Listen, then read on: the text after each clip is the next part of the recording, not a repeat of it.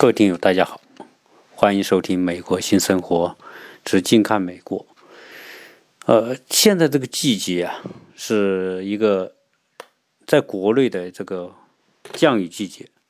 降雨季节呢，经常就会出现什么呢？就是涝啊，就是水灾。最近我在网上看到好多国内的水灾的情况。哎呦，这个水灾情况，今年不知道为什么这个水灾特别多，而且分布特别广，从西部到。南部到东部到华中华北都有，而现在这个水涝这这种这种水灾的情况，看到也是蛮吓人的！很多时候啊，街道就成了河流，那街道成了河流，有些哥们竟然在这个街道中间站在那，然后拿个尺子一量，结果呢，整个街道被淹掉，大概。一米六、一米七的水深，也就意味着街道的一楼全给淹了。那我在想，这个事情很，这个这个事情很可怕。为什么呢？因为现在我们国内的城市都是高层建筑，高层建筑所带来的一些问题啊，其中一个是火灾，对吧？大家如果听我去年做的节目里面，就我就谈到这个高层建筑，这些三四十层、四五十层这些住宅楼。宿舍楼，对吧？那未来几十年之后，一定会面临一个维修维护的问题，因为高层建筑的维护成本实际上是很高很高的，它需要特别精细的物业管理。然后呢，因为还是大量的密集的出现这种我们说的电梯问题呀、电力问题呀、煤气管线问题啊。啊，总之很多东西都是会带来灾难性的，啊，煤气管老化泄漏，那会带来火灾，对吧？电路老化泄漏，老化短路，火灾；电梯老化不好使，咣叽一下摔下去，对不？人就就就就完蛋。或者说电梯不工作了，那你每天爬四五十层楼，对吧？那是我去年聊到过的，这个。这是一个一定会出现的一个现况状况，只是不知道多少年，可能是十年、二十年、三十年，不知道。但它它一定有寿命，电梯有寿命，电路有寿命，煤气管道有寿命等等很多东西它都有寿命，而这个维护成本越来越高，到那个时候，高层建筑会成为可怕的噩梦。但是现在我们卖那么贵，好，这次水灾出来之后，我又想到一个可怕的事情。你看那个街道，一米一两米深的那个很多汽车就像泡饺子似的泡在街道上面，啊，那所有的这些低洼的地方，比如隧道，那肯定是车肯定是淹掉的。问题是，我们的很多的。这些高层建筑下面都是建有大型的停车场，对吧？大型停车场，当你街道水涨到个一米多、两米的时候，那是不是地下车库全进水了？你平时没有这种防洪水的这个闸，地下室有些这是好几层、两层、三层都是停车的。那你说在这些密集的城市里面，你不像美国，美国停车。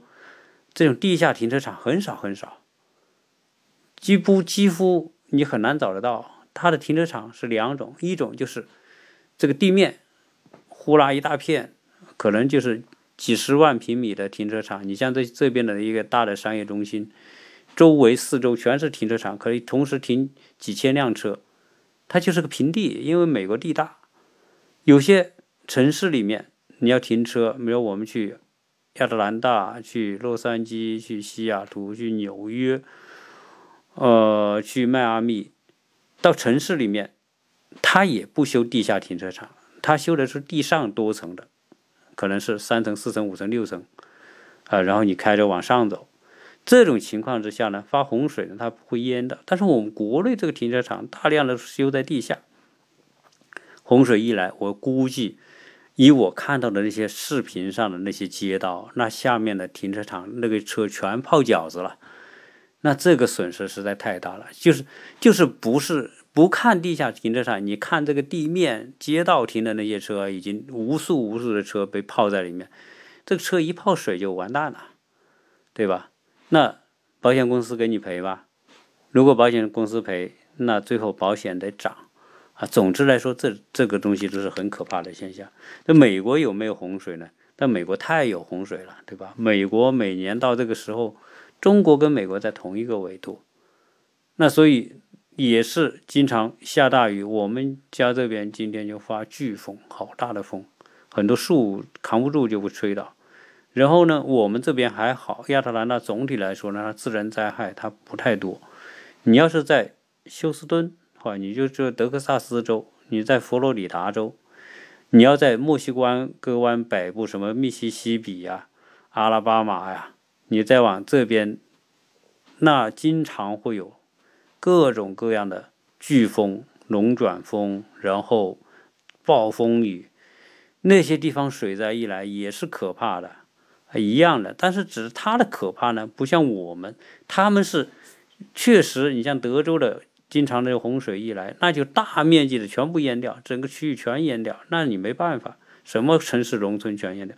但是我们国内呢，因为是这种人为造成的高密集度的这种城市环境，最后河街道变成河流这种情况，那很多和美国还真不一样。可能农村，你像我们国内。农村你下多大的雨，基本上没什么大问题。你只要不住在河边，对吧？我看视频里面住在河边的，啊，很多农村的，那洪水太大，把河基给冲了之后，房子一起卷到河里去都有。所以，呃，大部分情况之下，我看到的城市里面的这种闹那那么可怕，我觉得真的是，那我就想，城市的这种建筑设计的结构和这种安全性。我觉得通过今年的大洪水，啊，我想可能会给大家一个很大的教训。这个问题又是没法解的问题。你说停车，现在国内的城市的汽车拥有量越来越高，车位越来越贵，它只能建在地下，那怎么办？你买不买车位？你停不停车？你肯定得停。以我们原来在国内的那些地方，那些高层建筑来看。如果洪水街道的洪水涨个一两米深，那基本上地下就全部灌水进去了啊！所以，随着未来的这个气候的变化，我们说的那种不正常的天气、灾害天气可能越来越多。那这种情况之下，如何去防范？而现在我们国内的城市结构。这又已经长成这个样子了，它不可能再出现另外一种情况，也不可能像美国这样。那美国就没有中国那样的城市结构啊。我我们说，在美国，你要到美国城市，你去看看，除了个别的城市，你像纽约第五大道、纽约的曼哈顿啊，那个有跟我们国内一样的沿街的那种各种各样的店面很多，然后呢，开着店面做生意。在在美国，呃，很少像中国那样的这个街铺，没有，大部分都是商业中心。商业中心，啊，你要在当趟里面去的话呢，基本上，嗯，没有什么门面，然后卖什么门面很少很少，啊，这就是这是美国的状况。但是我们中国的这个城市结构、商业结构已经已经到了这样一种格局了，但是呢。它长成这个之后呢，我估计绝大部分的人都不可能预见到说，这种类似于我们在视频上看到的那种洪涝的状况，多少年出一次，我估计大家根本没办法预测，有可能十年一次，对吧？有可能五年一次，有可能有可能每年都一次。如果这种情况的话，那就太糟糕了啊！那那中国人这种城市结构，那就是一种一一种。一种没办法让人让人放心的状况。